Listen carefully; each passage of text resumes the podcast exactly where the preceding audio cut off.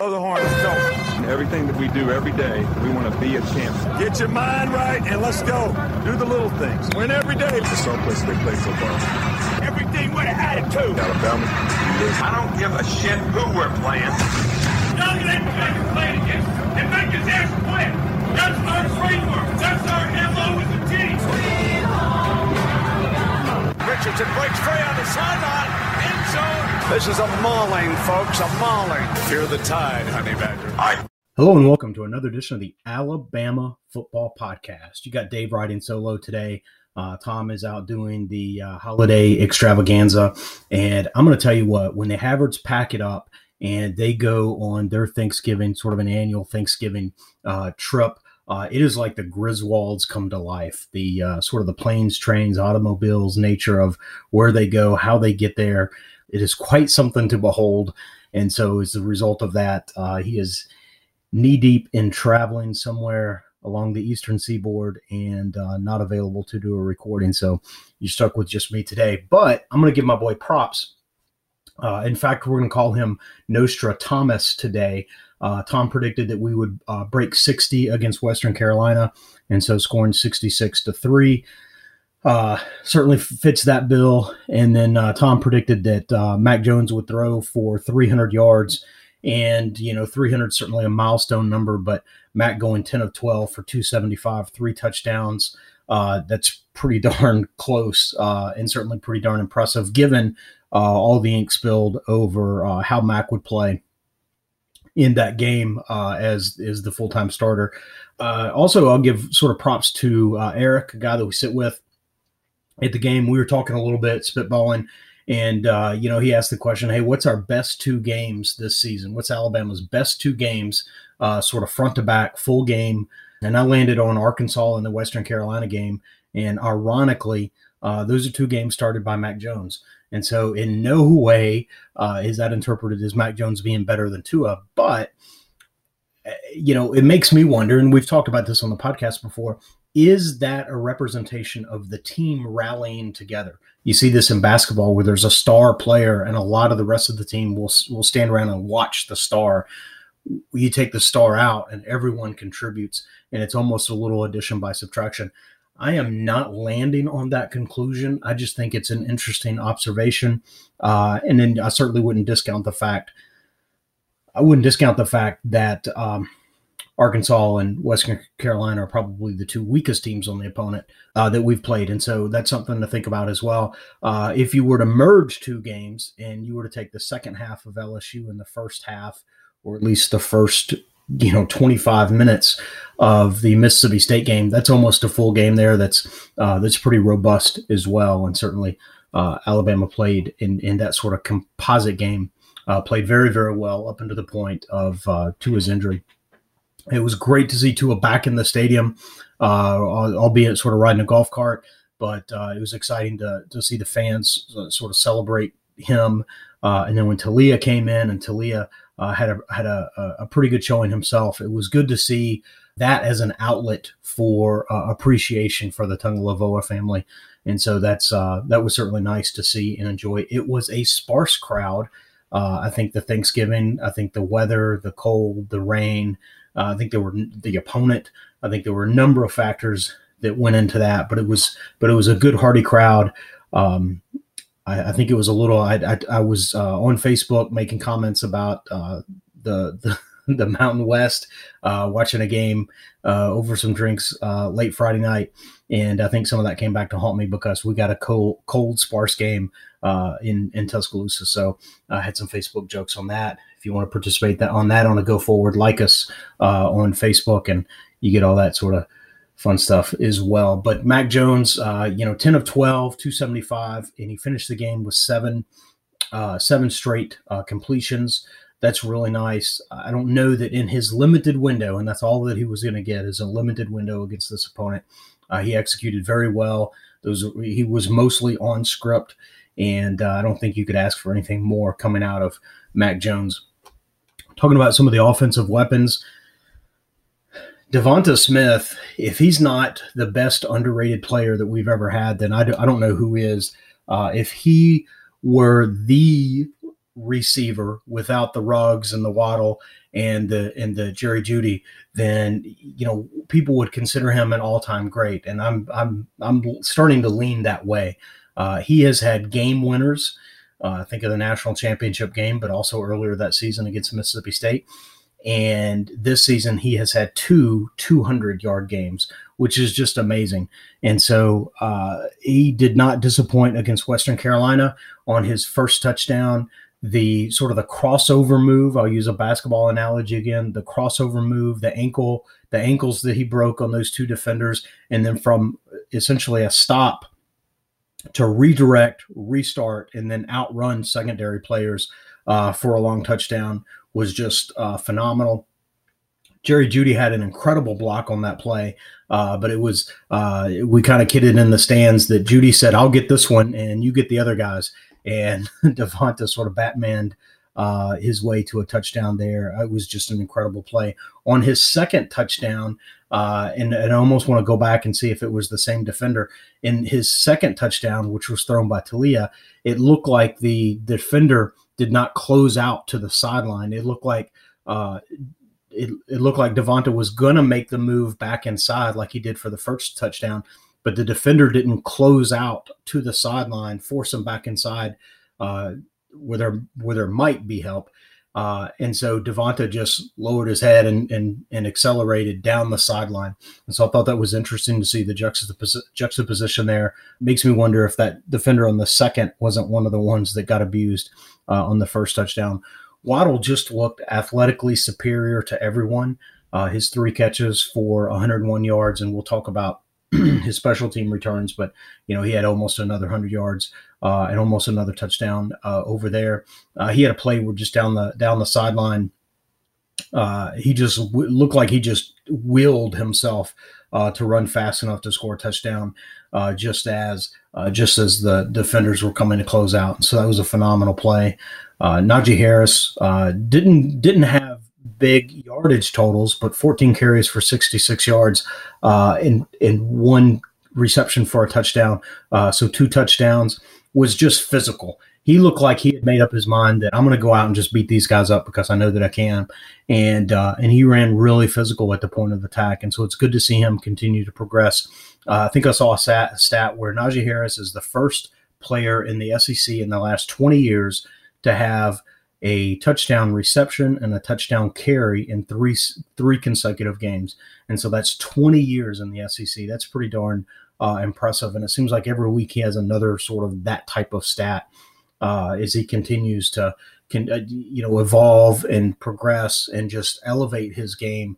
Uh, and and certainly it's something we'll need to lean on as as we get uh, you know sort of the, the rest of the games that we have on the schedule. I was a little bit surprised to see B Rob only have four carries I know that he had a fumble near the goal line. Uh, he also had a touchdown on another uh, run near the goal line. Four carries compared to Najee's 14. Uh, I had I had kind of predicted that uh, that Brian Robinson might get more carries than Najee as, as we sort of you know tried to shift the load. I don't know if there was an injury situation uh, that wasn't disclosed. I don't know if it was just a fumble and we put him on the bench. Uh, I don't know if he was, you know, working union, and so I scored my touchdown. I'm done. Uh, I don't know what it was, but uh, that'll be an interesting thing to see how he comes out against Auburn and what sort of ratio of of reps and participation that he gets, because uh, I think we will need the two headed monster at the running back position. Uh, Keilan Robinson, uh, and, you know, when he came in, I knew early on that his speed wouldn't be contained. That he was that that if he could catch a corner or if he could catch a move, that he was going to score a touchdown.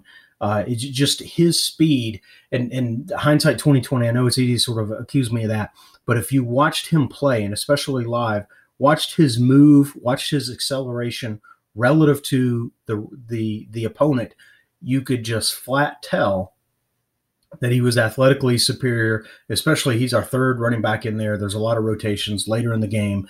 Uh, they're making rotations to uh, the the gap between his athleticism and the opponent's athleticism. You could just tell that he was going to break a run, and so he had eight carries for 92 yards. Uh, and uh, one long uh, 46 yard touchdown, zero passes to the tight end. I was a little surprised about that. I was hoping Jahleel Billingsley would get more uh, active in the game. And then no Henry Ruggs Uh, so we put up uh, an offensive explosion uh, without Ruggs. And so find another, uh, when everyone talks about, you know, receiving core, who's the best receiving core, uh, Henry Ruggs is going to be one of the top receivers chosen in an NFL draft. I think this is a deep draft for NFL rece- or for receivers, and so our guys may not go, you know, top ten because why do you spend a top ten pick on a receiver when you can get, you know, uh, a quality receiver later? And so I think that's going to push down some of the top top guys.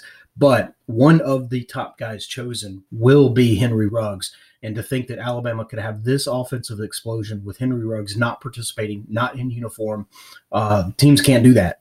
And uh, Alabama does. The offensive line, uh, I thought, performed well. Uh, could have played better. I think there were a lot of stunts and a lot of inside uh, movement from the Catamounts that impacted the offensive line as a whole. I thought the line played well, uh, but if there's anything that's going to give me a little pause, is they were effective, uh, the Catamounts, effective in stopping the run inside on Alabama. And uh, Auburn has a much stronger defensive front. And so that's certainly something uh, to think about. I think the intensity and the level of preparation, uh, our offense, uh, offensive line will, will rise to the occasion there. Late in the game, uh, Alabama uh, had 66 points. Uh, there are four, five, six minutes left on the clock. And I jokingly, uh, you know, mentioned to the folks sitting around that Coach Saban's biggest challenge yet this season might be keeping the Tide from scoring in those last couple of minutes. Just the athletic superiority, you know, with with even with our backups uh, against Western Carolina. Uh, their backups, just the gap just got bigger, and no, nothing more evident than across the offensive line. We mentioned Keilan, but across the offensive line, uh, Alabama has the backup offensive line, and on that line, it consists of uh, Ekiyor, uh, who started at, at guard earlier this season, and Matt Womack, who started earlier this season and has been a starter across the offensive front. He's won a national title uh, as a starter at Alabama, and he goes a good six seven, six eight, 350 pounds. And so you have to think if you are a if you are a backup reserve defensive lineman for Western Carolina, and you're going in to play the backup at Alabama, and it's Matt Womack, you just have to throw your hands up in the air and say, I, I, you know, what what can I do? And so, with that type of front lined up, um, it, it truly was just run up the middle, run up the middle, run up the middle. We ran a lot of different running backs. Um, again, just run up the middle. Don't make a move. Don't juke. Don't do anything, but just run up the middle. And and I won't say let them tackle you, but let them tackle you. That is the only reason Alabama did not score. If they had lined up and sort of ran, hey, we're going to bounce it outside uh, and, and, ran anything that wasn't the equivalent of a fullback dive, the running backs would have scored, no doubt, uh, no doubt about it. Again, the disparity across the uh, the the fronts and in the talent at the uh, the running back uh, position, Chadarius Thomas, uh, Chadarius. Uh, Chadarius Townsend got some run at uh, running back, and he is a you know put him point him in a motion, and and he's going to run full speed. Uh, he reminds me a little bit of a poor man's uh, Kenyan Drake in that regard. Uh, offensive mini game balls. I'm going Jeudy for his block on Devonta's uh, first touchdown. That was just textbook the way that he laid out his man uh, and allowed uh, Devonta to make his moves. And then uh, I go sentimental sometimes on many game balls. I'm going Tyrell Shavers for his first catch. He has played very well in special teams. Uh, we'll talk about special teams uh, uh block, uh, almost blocking multiple punts, but um, the fact that he recorded his first catch uh, was certainly impressive and, and glad to see that. Flipping the field to defense, you know, I think the the headline and really all you need to know about the defensive performance uh, is that Alabama uh, had five turnovers, uh, collected five turnovers, four of which were interceptions, uh, and they allowed a net of uh, 170, 179 uh, yards. If you want to boil down the cat the Catamounts offensive play to a single play, you got to take sort of the stat pack play where the quarterback uh, completed a pass to himself uh, due to a defensive lineman blocking the pass. And then as he runs out, uh, and so he's got a pass, he's got a completion, he's gaining yards, he's tackled, he fumbles, and commits a turnover. Uh, and so I think that uh, in terms of futility uh, across the Catamount offense, that that is a pretty representative play there. There were others that were not dissimilar. There was uh, an interception where Barmore just absolutely mauled the uh, the running back. It was a it was a fake handoff, and so just right there, just collapsed him just quite aggressively. Uh, the quarterback was hit, threw off his back uh, back back foot, and uh, threw an interception. And so that's another sort of textbook uh, sort of play that uh, multiple defenders performing to spec, and it having a significant negative impact on Western Carolina offense. Uh, I'll call out a couple of folks. We'll hit some highlights on on defense. Uh, there were some things we didn't like on defense as well. Uh, but Barmore, Byron Young, and uh, Justin Eboigbe, uh, four youngsters across the defensive line, each recording a sack. Uh, so that was nice to see. We played multiple other youngsters on the defensive front, and so it was good to see them get some reps.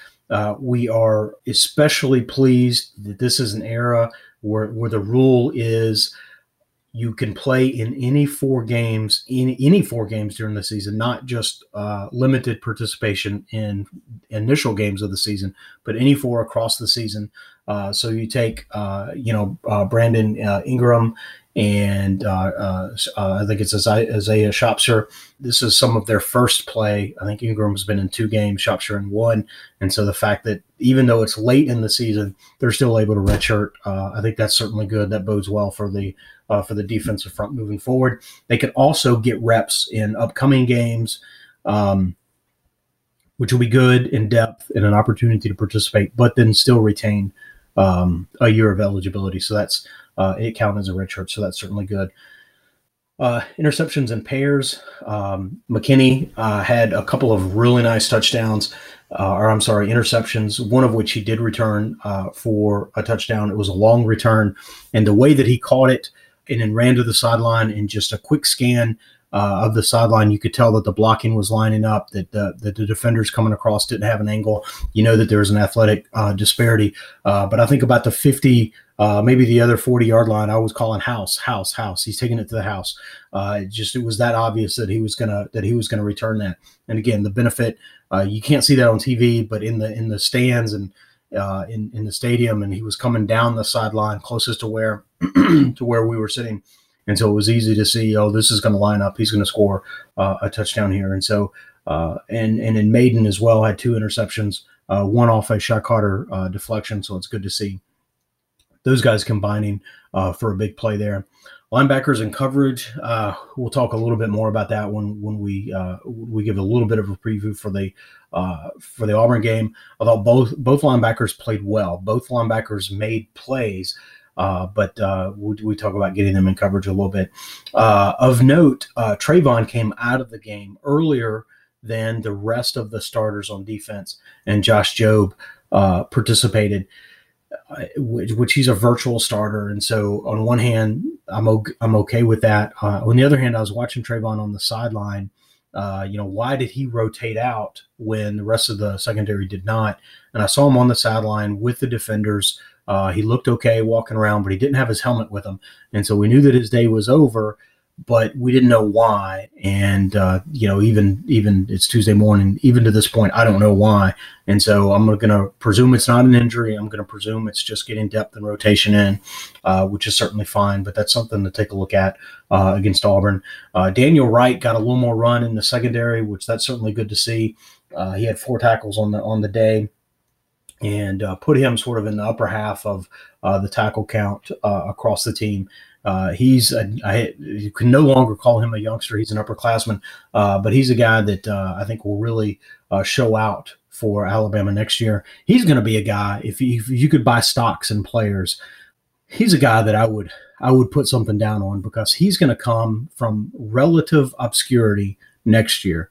Now, if you listen to this podcast, then you've heard us talk about him. But think about just you know your casual fan that they know McKinney and they may be know Trevon and they maybe know some of the players. They don't know Daniel Wright. And Daniel Wright's a guy that's going to just sort of burst on the scene next year, probably have four or five interceptions, uh, probably return one of them for an interception and, or for a touchdown. And just he's going to make explosive plays like that next year. And uh, again, if he were a stock, I would buy in because uh, I think that he's going to, you know, sort of come from nowhere uh, next season. You know, I think, uh, you know, we'll talk about you know, we gave up yardage, we gave up plays. Uh, some of it was linebackers and coverage, some of it was short passing. Uh, I'll really sort of spend another minute on that, uh, talking about Auburn. But you know, we saw more of that against Western Carolina than we would have liked. But the net is that they were never really a threat. Um, you know, never really a threat to score and uh, certainly never really a threat to um, you know to win the game. And so if they're they're always going to be a soft spot in the zone, there's always going to be a little bit of a crease, and the the opposing coach and the opposing players, you know. Uh, I guess coach is getting. I need to separate that out. The opposing opposing coaches are getting paid, and the opposing you know players are on scholarship. Um, they have some level of, of capability, and the fact that they were able to find some soft spots is not altogether a surprise but uh, probably definitely some things uh, that the defense needs to work on there. Uh, for mini game ball, uh, I'm just gonna, I'm gonna call out two guys again. Uh, I'm gonna go. Uh, I'm gonna go again. More of a sentimental pick, but I'm gonna go Jared Mayden.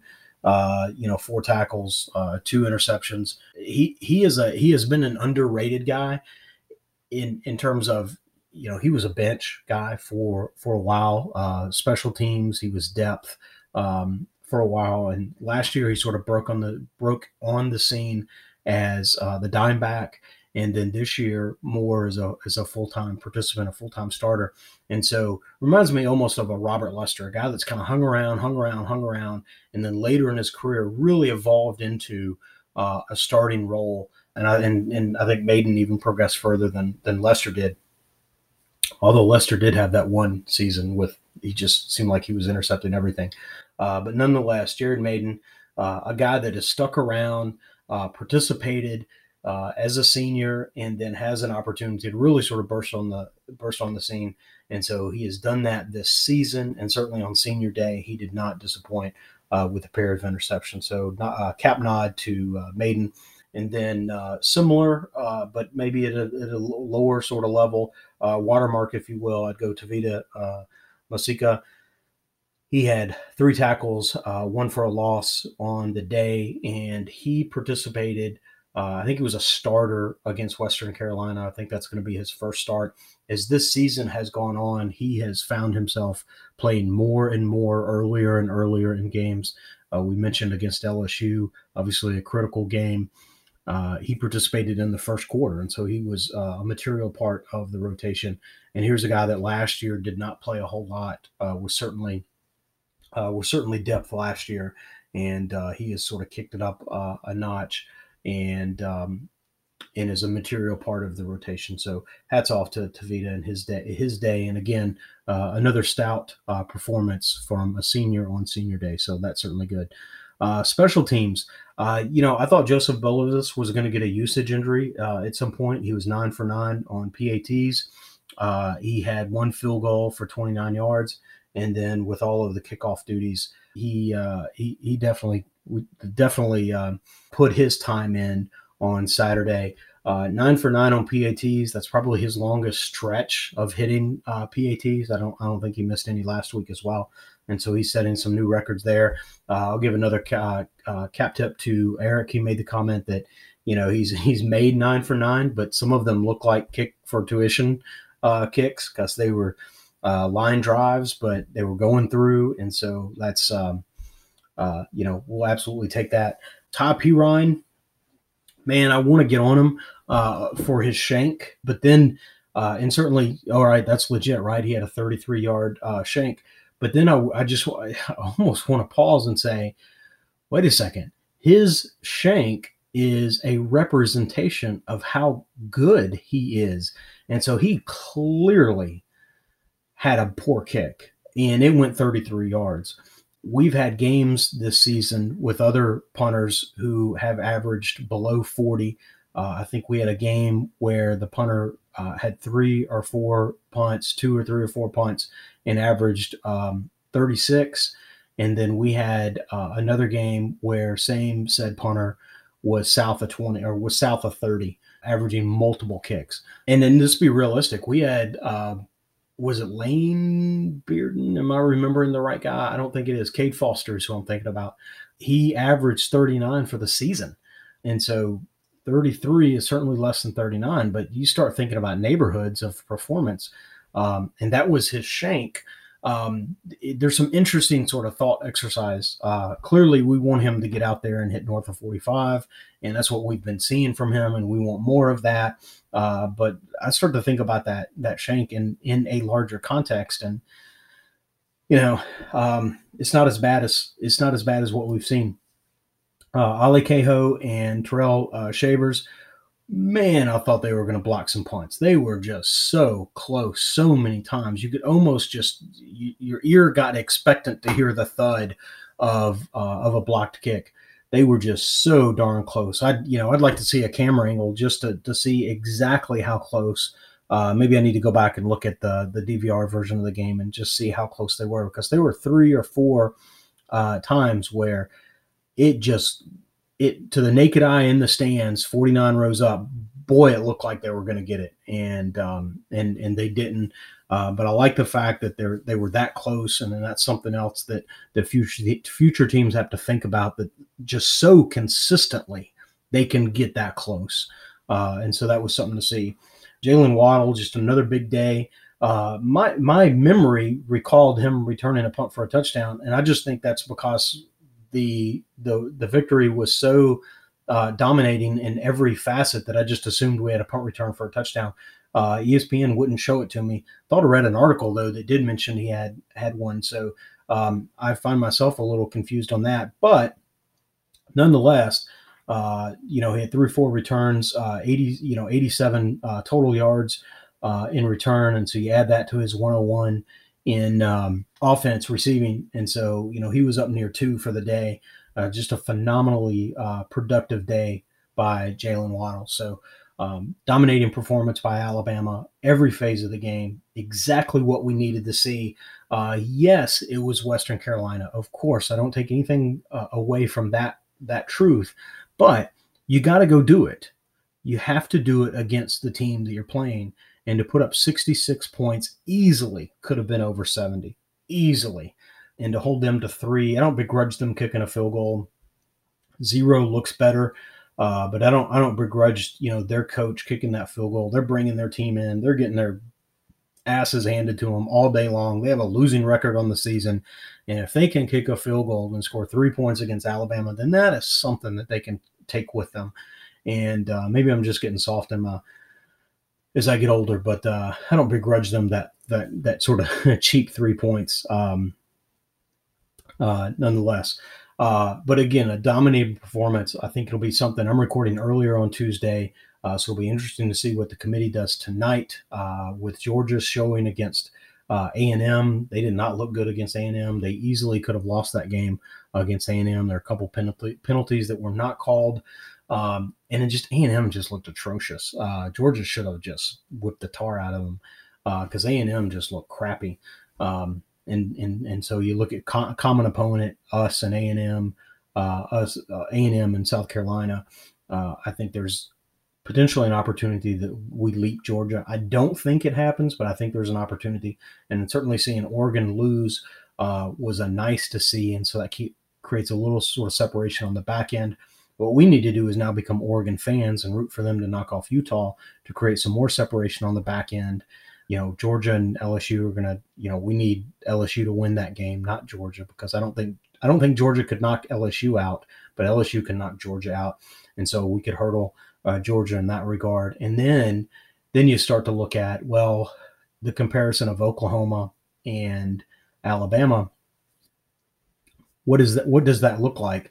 Um, Oklahoma's loss, and Tom and I talked about this, uh, you know, the other night, just when we were talking about, uh, we were meeting up on when we could record, and we just didn't line up. But we had, you know, some conversation around Oklahoma, and I think we both sort of landed on, even as a conference champ, a conference champ with a loss, uh, they were getting just smacked around by Baylor, and they lost to Kent State, and that's one of those ugly losses that it's hard to sort of wash that out of your mouth. Um, Ohio State has had a couple of those that have kept them out of the playoffs. I think last year to Purdue, And there was another one a year or so ago. I can't remember who it was. It was that level of nondescript team. And so, did it, did did Oklahoma get that type of treatment with the loss to Kansas State and the struggle they had against Baylor? And I think they they've struggled with another team. Obviously, we can re- root for Okie State to to knock them off, and then we can root for Baylor to to make them look bad in the in the Big Twelve championship. All of those things we could root for. Um, but I think it comes down to, and so this is my setup and segue. It comes down to the Auburn game. And how telling is it that so many times it comes down to the Auburn game with, you know, obviously these two teams and these two rivals. I think if Alabama puts a number up, look, I'm not going to say it's going to be easy. I'm not even sure that I'm predicting it. But if Alabama puts a number up against Auburn, then Alabama's in. I don't know if and in a number, you know, you know, 40 to 14 kind of game. Now, I don't know if that happens, and I'm not even predicting that game. I'm predicting you know, a closer closer game, 24 to to 13 or or something like that. And is that enough of a separation to automatically get Alabama in? I don't know. But if Alabama puts up a number, then then I think Alabama's in. And so that's the incentive, that's the motivation across the team, across the coaching staff. So that'll be the big thing to sort of watch is is uh, how aggressively do we go f- for that type of uh, that type of showing? And uh, I think we'll, you know, that'll be something to sort of pulse check throughout the game.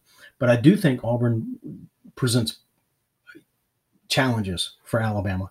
Um, and so I'm not discounting them in, in any regard. They have the they are, as coach says, one of the best teams that we've played this season, which is part of our conundrum from a scheduling standpoint. Um, they do have sort of the cheesy uh, attack that that they run and the little sugar huddle thing. If if um, I'm gonna, I, you know, I'll say two things, right? Don't sit down to watch this game like with a plate of food and expect that you know you're not going to get an upset stomach.